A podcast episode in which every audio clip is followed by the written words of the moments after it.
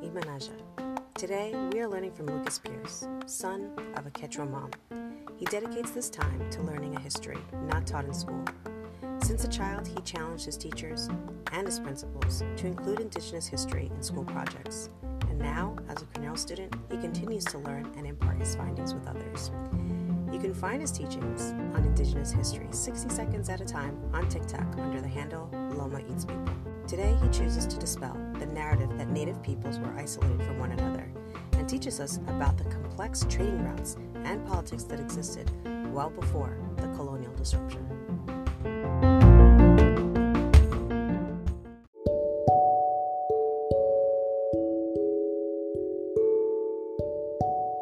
Thank you for coming on Runa Shungu. I really appreciate it. Um, I gotta be honest, um, when I first saw your TikTok and I came across it, um, the biggest smile came across my face because I was like, this is it. Like this is this is what it's about. Um, I'm a parent of three school well, not my youngest, but school age children. And um, I noticed that there was a problem with the lack of inclusivity in terms of history. And when they talked about Native peoples, it's always like ancient Native peoples, you know, and, mm-hmm. and I was just like, oh, this is not good. And so we started this committee called the Justice, Equity, Diversity, and Inclusion Committee. And that first year was super difficult because we focused our energies in trying to convince people why this is important and mm-hmm. people don't like that because you're shaking up their don't. foundation. so at the, at the, end of that year, it was just everyone felt horrible. Everybody was mm-hmm. upset on all sides. The, the yeah. administration was frustrated. We were frustrated. The people on the board were frustrated. Everyone was frustrated. So I had spent the summer like thinking, all right, what's my angle? What, what do I have to do? And so I focused on just providing lessons. So hiring speakers to come into the school to just give a lesson. And mm-hmm. that kind of changed the tone and the ambiance and people kind of I found more cohesiveness. So when mm-hmm. I saw your TikTok and you were right to the point, like talking about uh Tupac Amaru, Tupac Yupanqui, like all these people. And I was like, this is it, right? Like, this is the spirit of I'm just going to give you the historical information. Google is free, mm-hmm. right? You can yeah. follow up. You know, you can pause what you say, write down what you say, and you even I love your at your drawings too. you know, I was just showing my husband them. I'm like, this is so cool. Um, and you could just Google and, and dive into history, which is why I really love your TikTok, and this is why I wanted you on here. So yeah um, to tell us first a little bit about you. Your mom is Quechua, right? She's from Peru. Um, yeah, she's from Peru. So my, um, I guess, so my grandmother was from Junín, uh, Peru, which is like the center, um, the center center of Peru in the middle of the Andes, and the uh, main type of Quechua spoken there um, is Quechua one, there, and which is different from like the general Quechua that you hear in most of Peru, which was Quechua 2, which is like what you hear in Ayacucho and Cusco. And I think Quichua is part of that um, group too. Diaspora, yeah. And uh, so when my grandmother moved to, to Lima, um, and there was a huge amount of stigma against indigenous people back then, and there still is um, a lot, although it's gotten better and so she decided to not teach her children um, the culture the language or any of that stuff and like actively keep it away from uh, my mom and her siblings. Yeah. And so like an example like my mom always told me like yeah sometimes my uh, grandmother and mom would be talking like uh, Quechua in a room and the second I'd walk in they'd immediately switch to Spanish and so they didn't want her picking up on anything. So yeah. the, like the only catch Quechua my mom knew was the stuff she found on TV, not wow. even from her from her family. Yeah. And um, I asked her like why why would you know my grandmother do this, and it was like it wasn't even. Uh, at least according to my mom, it wasn't even because my grandmother was anyway ashamed of that indigenous heritage or anything, um, but it was to protect her children from like all the like terrible racism that would happen yeah especially if you had the accent that yes um you know indicated that you were first you were like originally you originally spoke Quechua um and although apparently my great grandmother was pretty ashamed of it um so yeah Yeah, not, not to cut you off, but just that's the same thing in Ecuador. Uh, Yeah. ev- What you just said, and uh, Maya Chachik told me that that concept was called Yangashimi, which is like lenguaje que no sirve, the language that doesn't Mhm. is useless essentially. yeah And yeah, and, and I think what people where we differ, Peru and Ecuador from like Mexico, is that our caste system wasn't entirely based on phenotype. It wasn't entirely based on your skin shades because also depending on what region your skin tone may vary too. Um, but it was heavily rooted, heavily rooted in um, whether or not you maintained your Quechua identity through your language and your your vestimenta, your what you wore. So Yeah. it totally makes sense that they didn't want your mother to go through that because they were very abusive. My teacher told me when he would wear his vestimenta, they would throw rocks at him Mhm. you know and he's my teacher that's like it's not like he's you know that's not two three generations ago yeah you know so It's- yeah it's pretty bad. It was really bad and especially like i remember during uh, when my mom would talk about like the era of the shining path which was like a terrorist group in um, peru and that a lot of people basically blamed on indigenous people because they claimed for fight to fight for indigenous people although that's a whole other um, bag of worms. Uh, so that's a whole other problem. Yeah. and um so the police and military would specifically target indigenous people and in the andes and which was like far away from the centers of like um where the cities and everything they would uh, like uh kidnap you and basically torture you for days until you just gave up random names and even in the city so like even in lima my uh grandfather had a worker and friend who was like very dark skinned. He was very indigenous, um, had like very a lot darker skin, and he would almost all the time he would get like stopped by the police or uh, taken into the police station and everything. And my dad, I mean my grandfather would have to um, would have to get him out of there. And every single time he'd be calling like, "Hey, why are you late to work?" And it's like the police, the police got me again. and yeah, yeah yeah i mean it, it's really sad that Mhm. this is the kind of um ambience that our parents and grandparents and great grandparents grew up in and you can kind of really the, the history will dictate will will tell us why Mhm. right like so many people will, will sit here and have an opinion of whether or not someone is true or not or or what about their customs or why not but history history is the answer and i think it's beautiful that you've taken your history and really dived dove into it where you could be right you could be a person that was like eh, whatever like i'm just gonna follow suit and i'm not gonna care about my history and i'm not gonna like who cares and um I have lighter skin, so I could leave my li- live Yeah. my life as a mestizo, and I could be totally fine, and the world would be wonderful, right? And you could do that. I Yeah. could do that, but that's not within our spirit, and I think it's not within Mhm. our spirits because if you don't value who you are, then you're just pretending, and Yeah. eventually you're not what what success will you truly have if you can't even value yourself, right?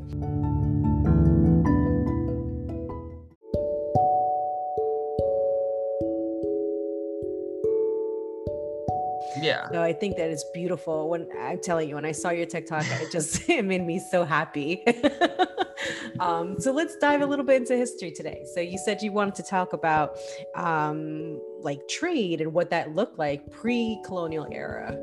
hmm So like generally when we're taught, um, or you know, the very small amount we're taught in school about the pre-colonial era, it's taught as if there was not a whole lot of trade and a whole lot of communication. And I wouldn't say that it was like it, it was never it's never like speci- explicitly um elaborated on. It's just kind of each culture basically they only talk about like the Maya, Aztec, and Inca, maybe the Olmec.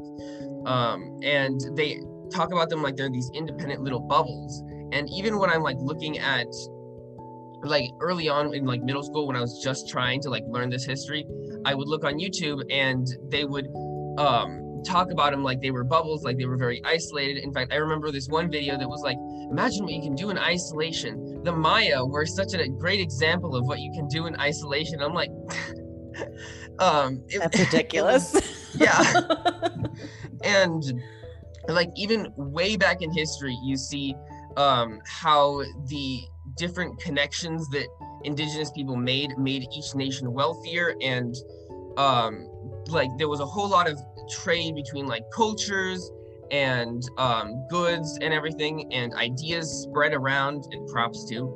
And some of the earliest examples of this is like the spread of maize which the first um, maize started to become like cultivated and grown in mexico around like 9000 years ago. And 7000 years ago it spread to much of like mesoamerica and then um, by like 4,000 years ago, it managed to get north to North America. And once you see maize being introduced, that's when things start to get really interesting. Um, and you start to see like really large power structures um, be introduced because that's generally what happens with farming, although it's not completely um, predicted because there have also been, I've also seen like histories of these different hunter gatherers. You basically see this after the introduction of maize, it kind of seems like an example of the, the trade is Poverty Point, although that is a pre-agricultural settlement. It has in Poverty Point, there is examples of trade from in Poverty Point is like in Louisiana, that kind of area, the South, like the Western South, that area, um, down by the Mississippi, and you can see artifacts from east all the way to like almost the coastline and way up north, it had like a it had a huge area of trade and it just shows how connected these people were. And then by around like 1500 BCE, you start to see things start to pick up a lot more too.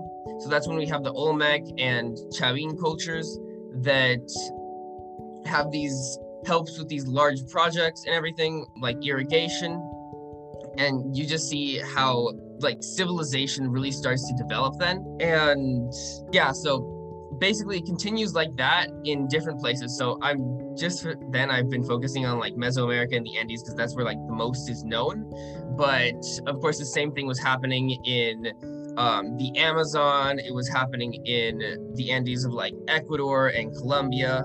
It was happening in increasing their trade even more in the like the Great Lakes region and the I guess I think that's called the northern woodlands region, you'll also see trade increase and everything by zero, the year zero. Yeah. Everything it seems to be like everything is starting to be pulled together, and you also start to see these oceanic trade routes start to develop along like uh, different coastlines.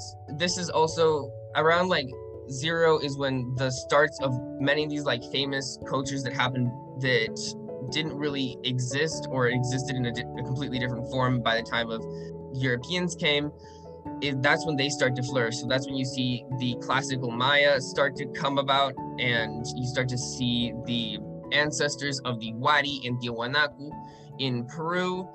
You start to see these huge mound building cultures in the eastern parts of the United States and the in like Arizona, New Mex, day Arizona, New Mexico, that area, like northern Mexico, you start to see uh, a lot of what would become like the ancestors of the Pueblo and the uh, the O'odham.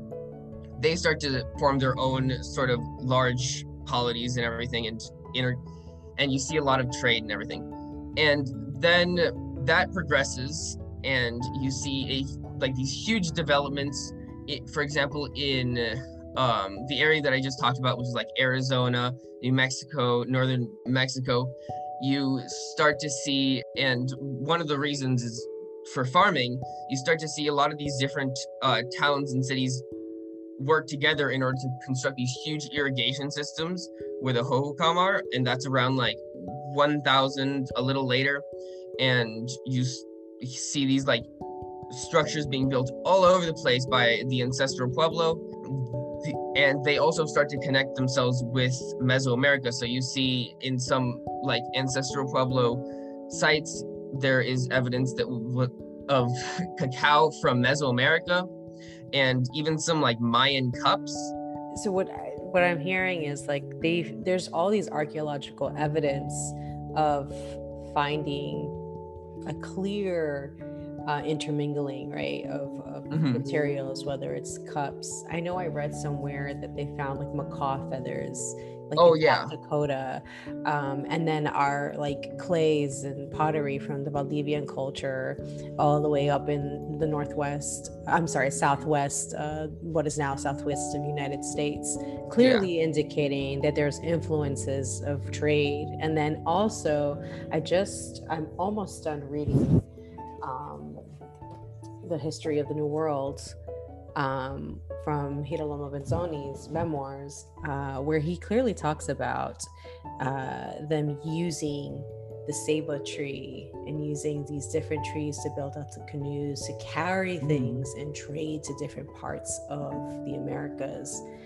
And that even the Polynesians traveled to our coasts down in South America. And that's how we have the sweet potato because of them. Yeah. And it's just amazing. I didn't know that the maize, the maize uh, originated in Mexico. I because it's just so integral as a part of mm-hmm. our our culture. Yeah. I was like, what do you mean? It just doesn't exist all across the Americas. yeah, it's yeah. it's really crazy. And the like what you talked about the Polynesian contact, there's I've seen a whole lot of evidence there like must have been Polynesian contact, including the Uh, the coast of Peru and Ecuador have their boats, seagoing boats, have triangular sails, and they're nothing like the seagoing boats of like the rest of the Americas, where it's just like canoes. They use that to really connect the Pacific coastline a lot. So that's when these cultures, like the different like coastal cultures in modern day Chinchas and Ica, and also in the coast of Ecuador, those start to connect with like farther off places up in like almost Me- almost in like Mexico. They start to connect with Panama, down in like Chile, and that those areas of trade become very well situated. And also the Amazonian systems of trade, which are always ignored, uh, even though I think they're really cool, are also being even more widely established and like their place as being very important to the Andean cultures is also being cemented even more because even before that, like you see in Chavin like ruins, that there's a whole lot of Amazonian influence and even modern day I heard that like some of the shamans in the coast of Peru will go to the Amazon to train and learn a lot of these things so you can kind of see that that like yeah. even today there's still that influence and that um, connection knowledge yeah. yeah yeah there's a connection yeah it's it's true uh, it's true. And then it, I'm also thinking about like carrying medicine, right? Like so like mm-hmm. not not in the westernized sense of like aspirin, but like, you know, everything, like whether it's feathers, whether it's mm. a, a certain rock or whether it's a spiritual emblem on a rock I've, i read a lot about i read about that in this book as well like all of these pieces were also kind of when they interact with other nations it's kind of like a gift right like i bring mm-hmm. medicine this is medicine for my people yeah. um and that that that really the core reciprocity right that culture mm-hmm. of reciprocity of understanding that everything's a relationship whether it's um you know with the land whether it's with the people just that continual building that relationship and sharing the medicine with one another um yeah it's it's it's pretty amazing yeah, yeah. and you can see this kind of like culture of like giving these different um things like i guess specifically like herbs and um medicines and foods all over the americas. So in north america you see the trade of yaupon uh which is like a it has caffeine in it. It's great. Uh i have never had it but um it it seems great. in the South, it's still it's still drinking drunken to this day, and back then it would it was like one of the things that connected all these major cultures in the South because everybody wanted some. You would see the Timucua of Florida, I think that's how you pronounce it, have it, the Muskogee, Chickasaw, they all had these, they all had Yaupon, they all had their own different ways of like serving the beverage and making it, you know, to their liking. You see the same thing with yerba mate in South America, which is of course still drinking all over the place. Yep. um, it's really popular in Paraguay, Uruguay, and Argentina. And you can see that the Mapuche, um, also in like Chile, also had a tradition of that, but there's no way you can grow that in like cold climates where the Mapuche lived and live. And um, there was also some yerba mate found in a grave in Chin in uh, of the Chincha culture, which is in Peru. And so you see how like these entire trade routes are connecting these areas for these different um, goods. And another good like that that isn't like, I guess the thing you can eat is um, these specific shells. I forgot the name of them, but they're they're like these bright red shells, and you can find them on the coast of Ecuador and northern northern Peru, and they're really hard to get to. But uh, everybody wanted them, so they're super pivotal to like the cultures there. So you see in the um, Chimu culture or the Chimu Empire, a lot of their um, woodwork and a lot of their jewelry has these shells, and they were super valuable, and they were traded all over the place along um, the the South American coast. And it's it's just so widely ignored that these places had like these really interconnected trade routes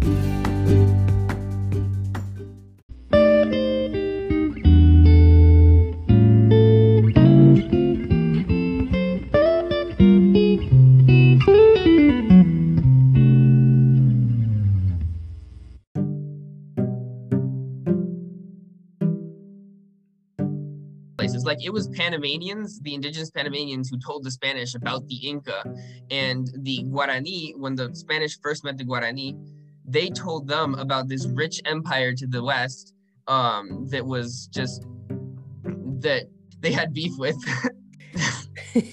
Well, yeah, that's how they conquered. Really, Mhm. that's how that's what they they strategized because I think, uh, yes, a lot of natives died, but they couldn't really. They didn't kill everybody off, as Yeah. would like to to say. Um, and yeah, you're right. Like they try to find where there was fighting right where Mhm. people did not like each other and then that's how that's the only way they could have won yeah, it's like it was a huge strategy that they used so that they could win yeah, yeah and then so yeah um something that like i'll add into there is, is the conversation that i had with my son when we talked about this part of history right because imme- immediately people go oh well if they were against each other then then it must be okay that we oh did God, it I've heard I've heard that argument so many times. Yeah, yeah. But the difference, I it's something that I, but my son being, you know, 11 and inquisitive is just like, well, why would they do that? Why would they go against other nations like that? And then I thought, well, let's let's put it into a situation where we could that's relatable or that we can imagine ourselves in, right? So like Mhm. let's imagine that aliens came to the to our planet out of nowhere and they had these crazy weapons and they just blasted communities left and right, like obliterated them, and they were gone. And your only chance of survival was to say, "Hey, maybe look over there." Yeah. Would, would you do that in that situation, Mhm. right? And then it was kind of like a.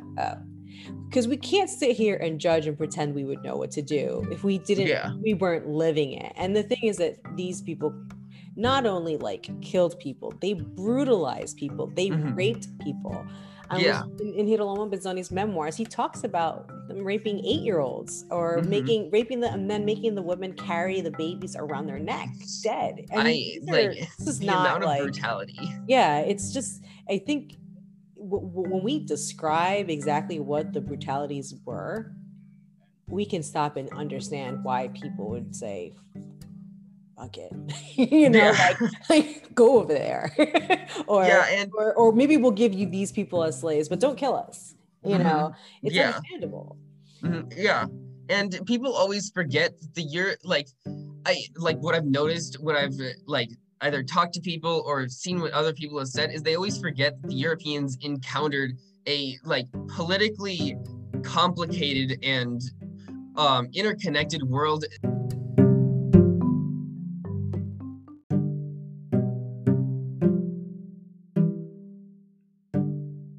wasn't just like oh they were just indigenous people here just uh, doing whatever and then suddenly the europeans just turned them all against them. I don't know whatever what could have ever happened. And like before this they were like these huge like there were generational conflicts there were huge polities that had their different beefs and anger either whe- whether it was for like personal reasons that if there was like whatever monarchy there or it was like environmental reasons like the other one had a market that they wanted to like take control of. For example the uh, Powhatan uh, who the English first met when they set up their Jamestown colony colony at Jamestown they had this major com- conflict. Although it wasn't an active conflict it was just more like a like they angrily stared at each other.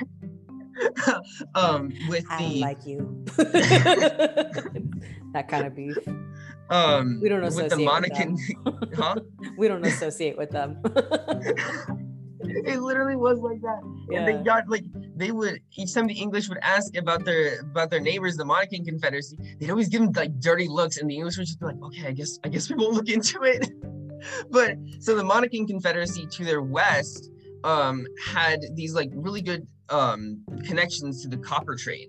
And the Powhatan loved copper, um, and it, all over like the, the western the eastern part of the united states copper was like a symbol of power because there like was little to no gold and um like if you had a lot of copper it was like amazingly worked and everything. It meant you had a lot of power.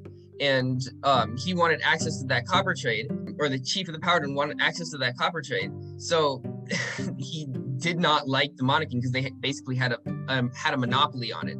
And that's one of the main theories that of as to why he let the English kind of reside in his confederacy uh, for so long, despite their various like atrocities against his people, wh- which was because they could offer him these really lucrative trade routes into Europe, and um, and you see this like like the Taino when they first came, they offer Columbus all these different um, like beautiful things that they have um, like feathers and uh, fruits and everything, and it's because like a lot of these people wanted to set up these trade routes and also wanted the Europeans as friends for their own like political things and people always forget that it's like this is like this is a complicated world and the and when the Europeans first came they were just another player Yeah, wow, that's a good perspective. You know, um, I didn't think of it that way. That's a really good perspective.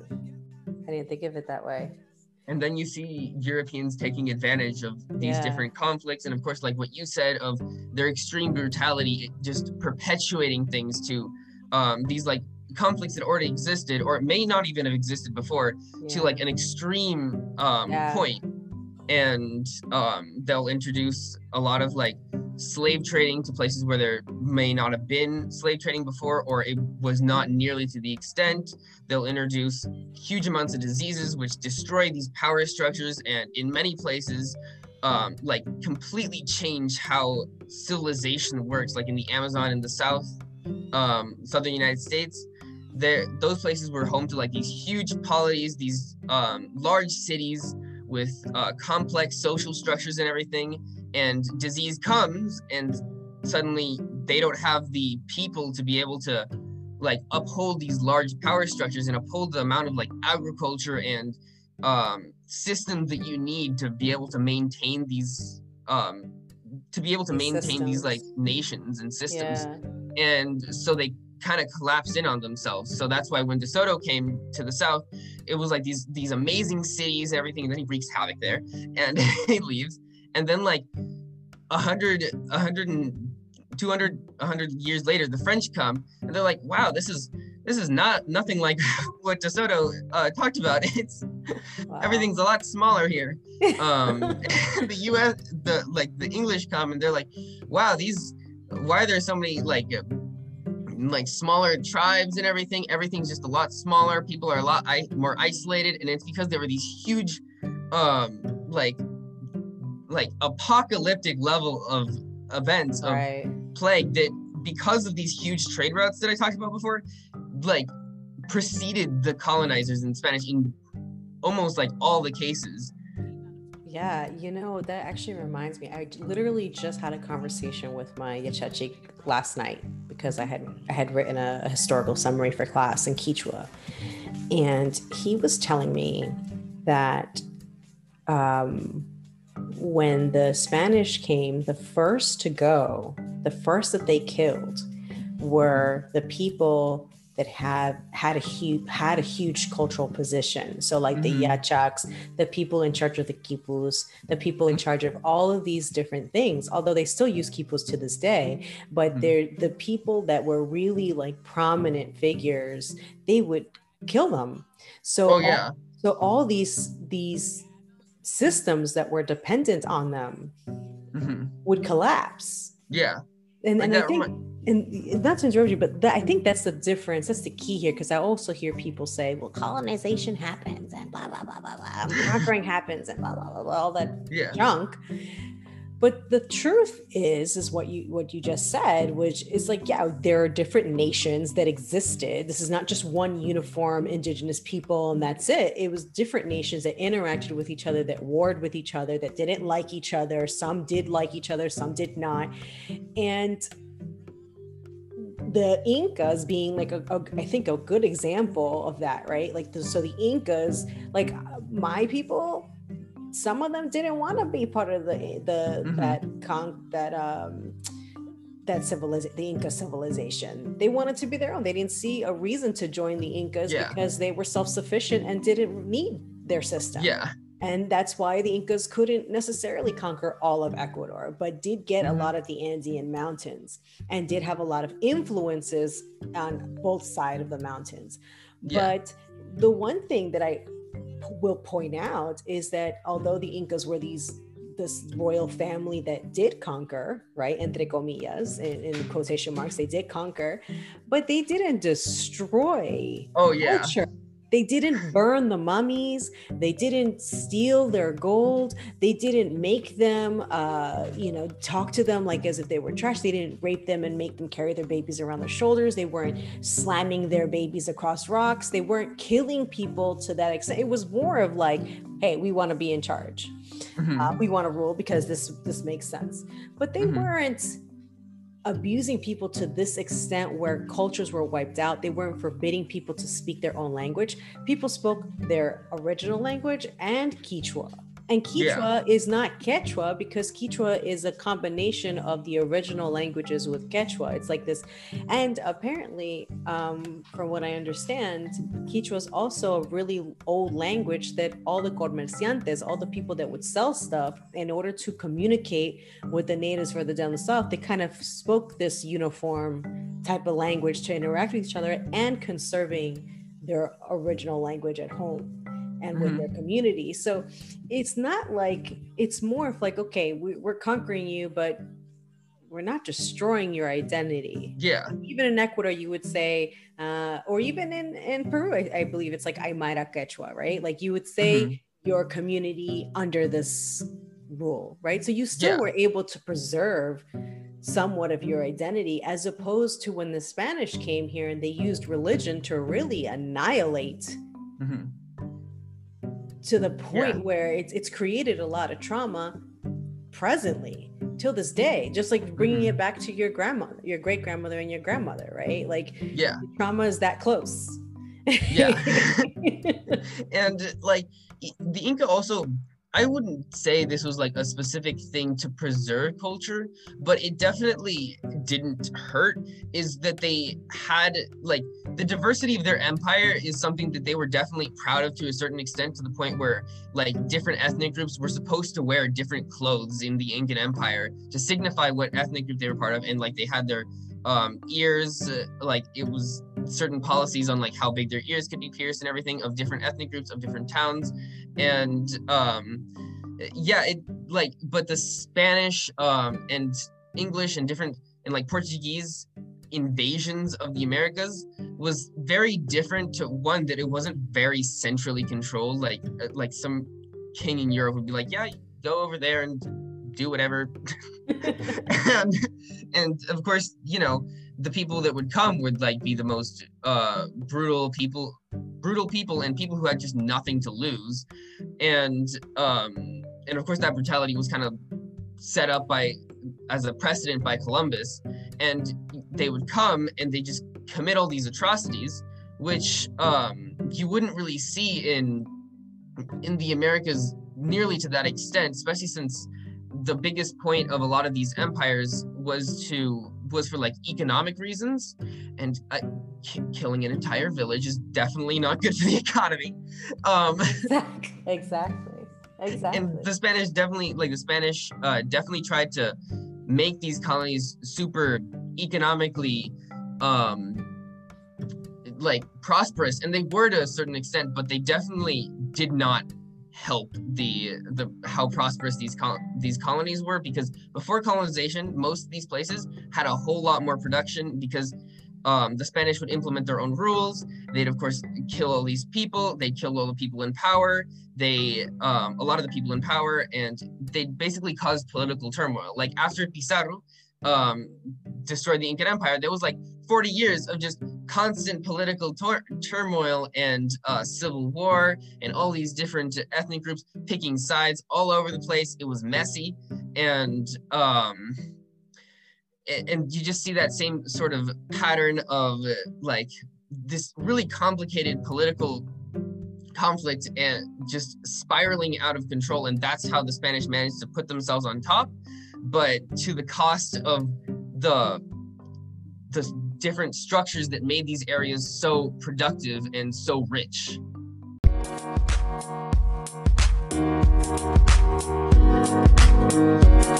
how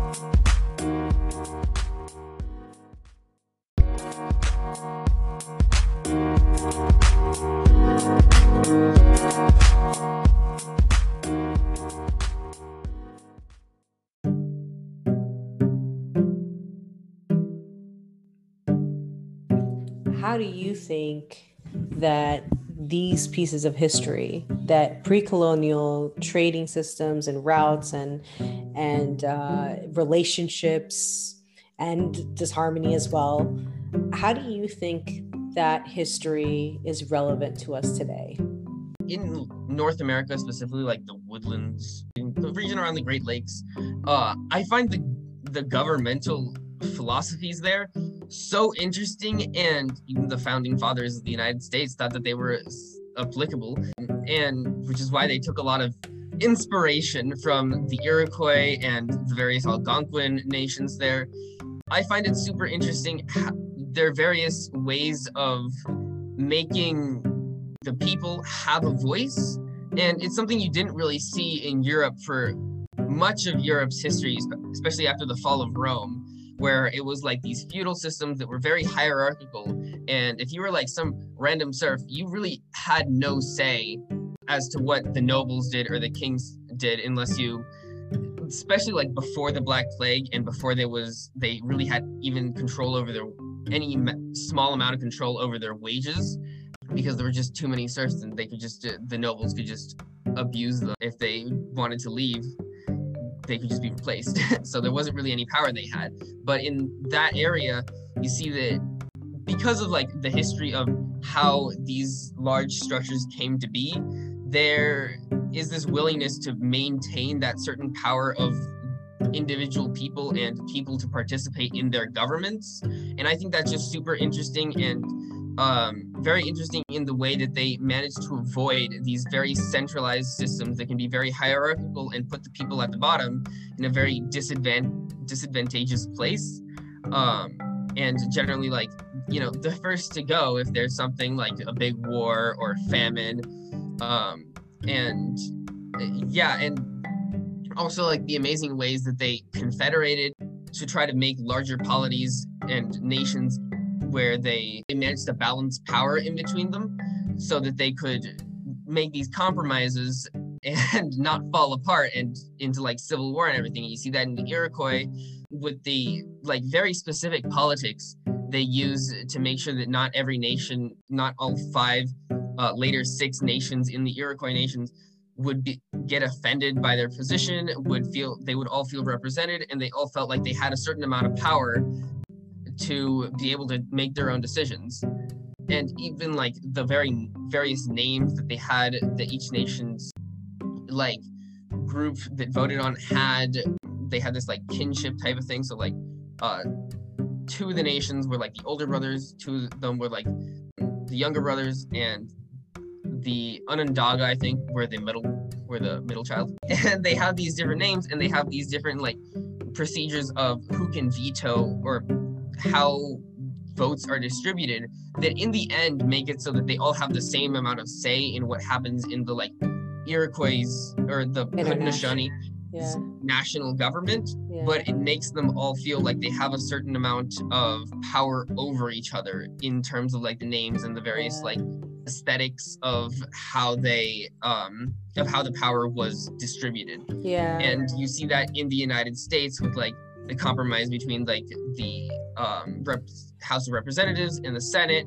where it was like small states and big states that they were really scared which one of them was right. going to take over the other. And so they had to like do this really interesting compromise. And of course you know this and confederate like that in order to be able to um, rid themselves of england. And that was in fact one of the things that thomas jefferson wrote about that he was like wow you know if these if these uh, native people could do it I, I guess uh, us europeans could could yeah he literally said that huh? Yeah he, he was like they've existed for like yeah. so many hundreds of years except he's um, these savages right? What did he say? If these yeah. savages can come up with yeah. uh, a way of peace surely we can too. Yeah. And then that's literally what he said and and um, you know something that i also want to kind of uh, plant this thought in there is that you know bringing it back to solely on the trade system and like you said even the government systems mm-hmm. um, the fact that for thousands of years people have interacted and moved across borders mm-hmm. and the horrible treatment oh, yeah of yeah of of like, Mayan people and, and indigenous people in in what is now Mexico, and mm-hmm. keep and separating those children from their families and keeping them in cages, like America, the United States of America, the policies and the policies of Mexico are so new compared to the relationship that nations have had together for thousands of years. Yeah. And and I think we all have to stop and think like the ridiculousness of stopping native people from crossing the border is it's mm-hmm. just it's ridiculous, right? Yeah. And then you're gonna get people to say, well, that's the new law and blah blah blah blah. Uh, but you know, you look at the Jay Treaty that's like for the natives in Canada can cross the border anytime because their ancestors predate this system, right? Mm-hmm. And that's yeah. something that they were able to work out in their treaty. And it makes me wonder as as someone diving into history, at what point do we say one, the United States United States has been cruel to indigenous people period mm-hmm. and then extended that cruelty even as in 2020 2019 like the 2000s where they have children literal children who are supposed to are escaping violence are coming in as a refugee status and there were administrative strategies to stop the process and then separate babies, some babies as young as six months old, from their mothers, mm-hmm. from their nursing mothers, and putting them in cages. We have adolescents getting raped, and we have like very apparent uh, abuse happening to Native peoples. And uh, many of those children cannot be reconnected with their families simply for the reason that they do not speak Spanish nor English. They speak their indigenous language. So I think that we have to like teach our children, like for teachers, for our teachers who are listening to this episode, really implant this knowledge Mhm. that the Americas have had a relationship, the nations within the Americas have had a relationship for thousands of years. Yeah. Whether they got along or not, they traded with one another. And you Yeah. can clearly see that through archaeological evidence. And so when these children grow up, these systems that are in place look ridiculous and Mhm. horrific instead Yeah. of having people that excuse those things. Mhm. And like the irony is that they don't even afford the reservations in the US and Canada to the same like the US is always talking about like borders and that's how a nation exists and it'll just crumble without like strict borders but they don't afford that uh same privilege to any of the um like reservations and nations inside the United States where they can control their own they can Yeah. they can control their own laws but if you're not from the tribe you can't really be tried by a tribal court um and they really can't control their own borders and yeah and like as you said about like this uh, trade between the different nations uh i remember the so Moncachtape he was like this um person from the yazoo nation and he wanted to like figure out like this these a lot of these philosophical questions and he was like i wonder if other people uh i think it was like where we where um you know everyone came from and he asked the elders of his nation and he didn't get a satisfactory response so he kept traveling and he went to different nations like the cherokee he went to the iroquois and all these different places and it, he just like went there and they accepted him and they were like hey let me show you around. I remember uh, part of it the iroquois i think showed him niagara falls which is which i just found really fun that it's always been a tourist attraction. Yeah and he traveled all the way to like i think modern day um oregon or washington and then he, it got too cold and he just went back. Uh, um but yeah and just there's a lot of like political ideas that seem really radical to us now and they and they seem really unprecedented. And crazy like oh god how could you ever like implement like a really free border policy? Or how could you implement these like systems that um, give people food and housing and everything no matter what? And it's like there there's a huge amount of precedent for all these things in the americas especially for really like representative and democratic systems very communal systems that allow um, where everybody gets food and housing and a community and everybody works as much as they can for the community. And um, you see these uh, and um, you see these like very free border policies and these exchange of cultures that it's really pretty and beautiful. And yeah and it doesn't need to it, like the assumption is it always needs to be like this certain way. Major president like europe and everything like it's it, when you learn indigenous history you just find out that there's so many other ways to um Govern. like govern a nation and um interact with other nations that you don't really hear from european history nearly as much and nearly as often and it's just really interesting to like broaden your horizons Wow, I love Um, that perspective. Yeah. Yeah, that's a great for like a learning governing, right? Or just Mhm. learning about governments, different styles of governments and how they interacted with another with one another. That is beautiful. Yeah. Mhm. Yeah. Like that's a very great uh I think way to for teachers or parents who are teaching their student their students and children how to really process and analyze and critically think about different governments and what works and what doesn't work what has history shown them Mhm. uh, Yeah. and, and kind of cultivate that that more open perspective for the Mhm, students I think 'cause, is like, beautiful. Yeah. And i feel like sorry for cutting you off no no not at all. Um but like we're always like in history class and at least this is what i was taught that like democracy and um like our current economic system and our current border system like all these things are completely unprecedented and um, we're just forging a new way. We don't have we don't have any idea how these things work. And um, you know like before our current economic system that was just feudalism and that's how it was. Um, and before our current government system it was just monarchies and that's how it was. And people act like they don't have any like one to learn off of except like modern history in the past like 200 years um, or less.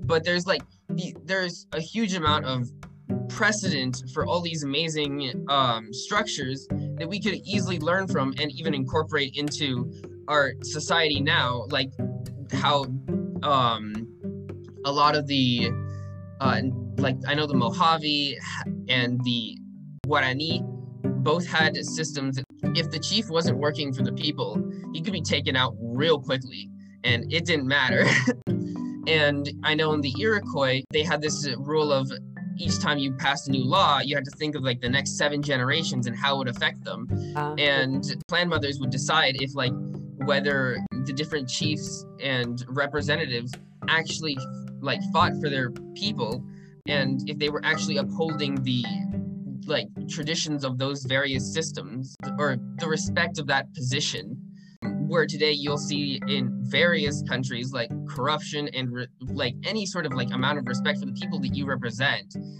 just doesn't really exist just all over the world and there are like a lot of different ways that uh, these different cultures and nations attack these problems and some were more successful than others and it's just there's just a lot to learn from there oh my God. Yes.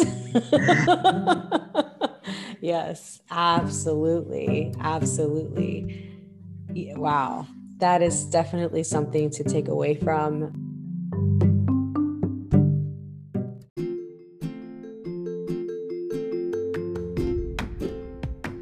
When we get back, Lucas will share book resources.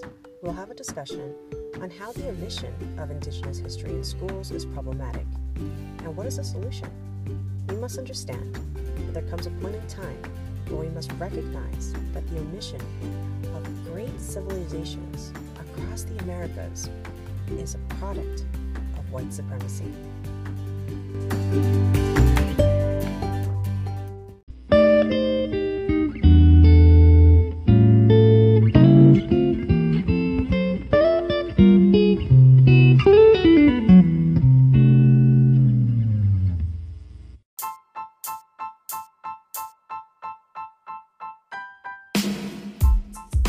I also want to let our listeners know that you'll be recommending a book, right? I think we, we talked about. Yeah. So the first book about the Amazon is The Ecology of Power, Culture, Place, and Personhood in the Southern Amazon um, from 1000 to 2000 AD uh, by Michael J. Heckenberger. I, it's basically, it has like a whole lot of information on these various cultures throughout history of um, South America. Uh, I think I got some interesting information on the Manteño culture uh, or Huancavilca culture of Ecuador there uh, from there. And it's it, like the good thing about it is that you don't have to read the entire thing through. You can be like, you know what? I wonder what's happening in like the, the This coast of Peru um, Yeah. at this point in time, and you could just kind of like go through it as you feel like it. Yeah. And um, that's a prehistory of South America, ancient cultural diversity on the least known continent by Jerry D. D. Moore. okay, cool. There was one teacher who told me, I asked, like, why are there only like 15 pages on the histories? Like, I, I know there's more. And Yeah. uh, she was like, you know, nothing's really known about the histories there. And then, like, I'm, I keep looking into it and I keep finding more. And Yeah. the annoying thing about it is that I don't have enough, enough time to read it all. I have 50 tabs open of just books and articles and um, websites and all these different things that have so much information. I just don't have time, the time to I, read it. Yeah. And The- and, yeah. and so that's another beauty of this, right? It's something that a friend of mine was saying that we were talking about this, and I said, you know, Runa Shunku, as it is right now, is like if there was like a, a 101 class, right? Like a super, super brief, like not even like the summary of a 101 class is really what it is, right? Like this is just like a total interest because there's so much. People don't also like, I think, dive into this unless they're either descendants they're native or practicing like in community indigenous people or some they've had some exposure to it and you don't get any exposure to it until as an option past college like you're, Mhm. this is like your master's now right or your doctorates Yeah. that you've decided that you wanted to focus on this but it's not really like a kid won't know to want to research any of this as a child yeah, because it's just not there. yeah, it's it's really like a lot of it is really hard to find because like um, on most things in Europe about Europe and like the Middle East, you know, you go to Wikipedia and there's this giant article about it, and you can just read all about it. And um, you can find all these amazing historical sources. You know, if you're a child and you don't want to read, which you know I can relate to, um, uh, there are like amazing YouTube videos about it all over the place. Right. But for Indigenous history, it's just a lot more inaccessible. You have to have a certain basis of knowledge to know what you're searching for. Like I managed to contact um, the uh, like the head chief of the Natchez tribe in the United States, mm. and he, I think he said that he was try- he was working on trying to write down the oral history because it's very alive in the Natchez, and he said that one time um, these archaeologists were excavating this one mound site, and they and they were like, I, I, we don't know what happened here, you know. And they finally decided to ask him, and he was like, Yeah, you know, this is the name of the site. Okay, this is what happened here, and he knew all that stuff, and like they just never asked. and there's just so many examples of this and it's just really annoying because like then that information is kind of like kept in the tribe and it's not really widely dispersed. Mm-hmm. and sometimes like that's on purpose. Um yeah. like i know like many mayan people and are very like wary of foreigners and for good reason. Yeah. And um and a little just a little. um and i know that um like preserving the certain like that ownership over their own history is very important of like for like the Tlingit people. But a lot of people are like very willing to share this, but they just haven't been asked yet, or they and it hasn't really been publicized as anything like uh, very formal or I guess trustworthy because it comes from like an oral account, which is weird because written accounts also have like all sorts of like crazy biases and everything, and they should both be studied. I don't know why they always ignore the oral histories. Yeah. But yeah.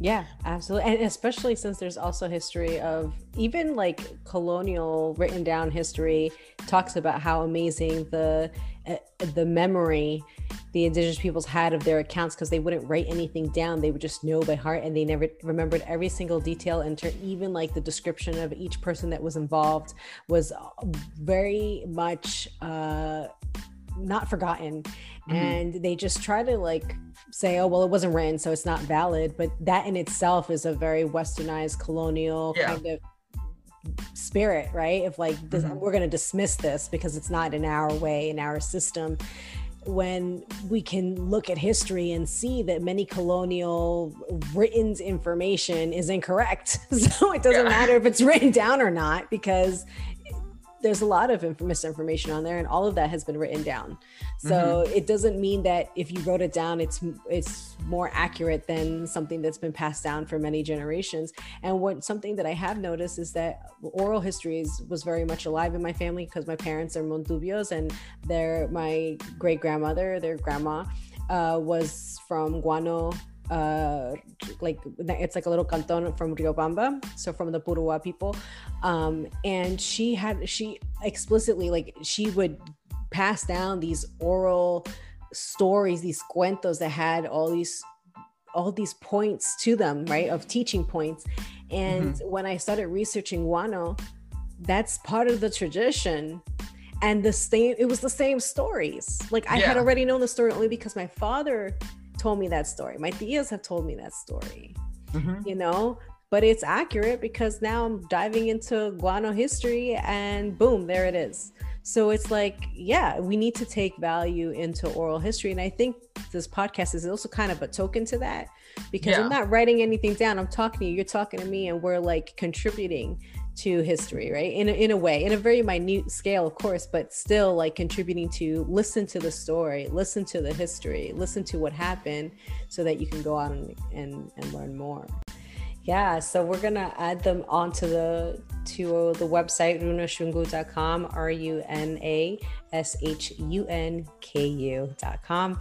And we'll, you know, you can dive into history a little bit more uh, Runa Shunku is really intended to start these conversations, provide some sort of context so that you can start your journey into learning and incorporate the information that you learn into your school curriculum, to your class curriculum, whether you're a teacher or you're a homeschool parent or just anyone that really just wants to learn and educate themselves a little bit more, but doesn't really know where to start. Because I think that's like the biggest issue is that people don't really know where to start because this was an intentional design to omit our history and kind of give us uh, our ancestors kind of this savage, quote unquote, um, uh, persona to really dehumanize us um, and yeah.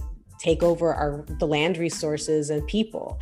And I think as soon as we realize that, then you're able to see just how dehumanizing uh, a lot of ten, a lot of American behavior is towards natives, uh, whether through movies. I can't tell you. I mean, that's a whole other conversation through ma- mascots i mean there's there's a constant like with embedded within colonial culture is it a humanizing of native peoples and mm-hmm. by incorporating these histories you're combating that you're yeah. helping dismantle that so we we hope that our listeners take what we've learned today and dive into history. We'll be posting about these books on the website and learn a little bit more and incorporate this information into your curriculum. And you yourself will have been part of this change in history where you you'd be contributing to combating colonial perceptions of indigenous peoples and i think that's very important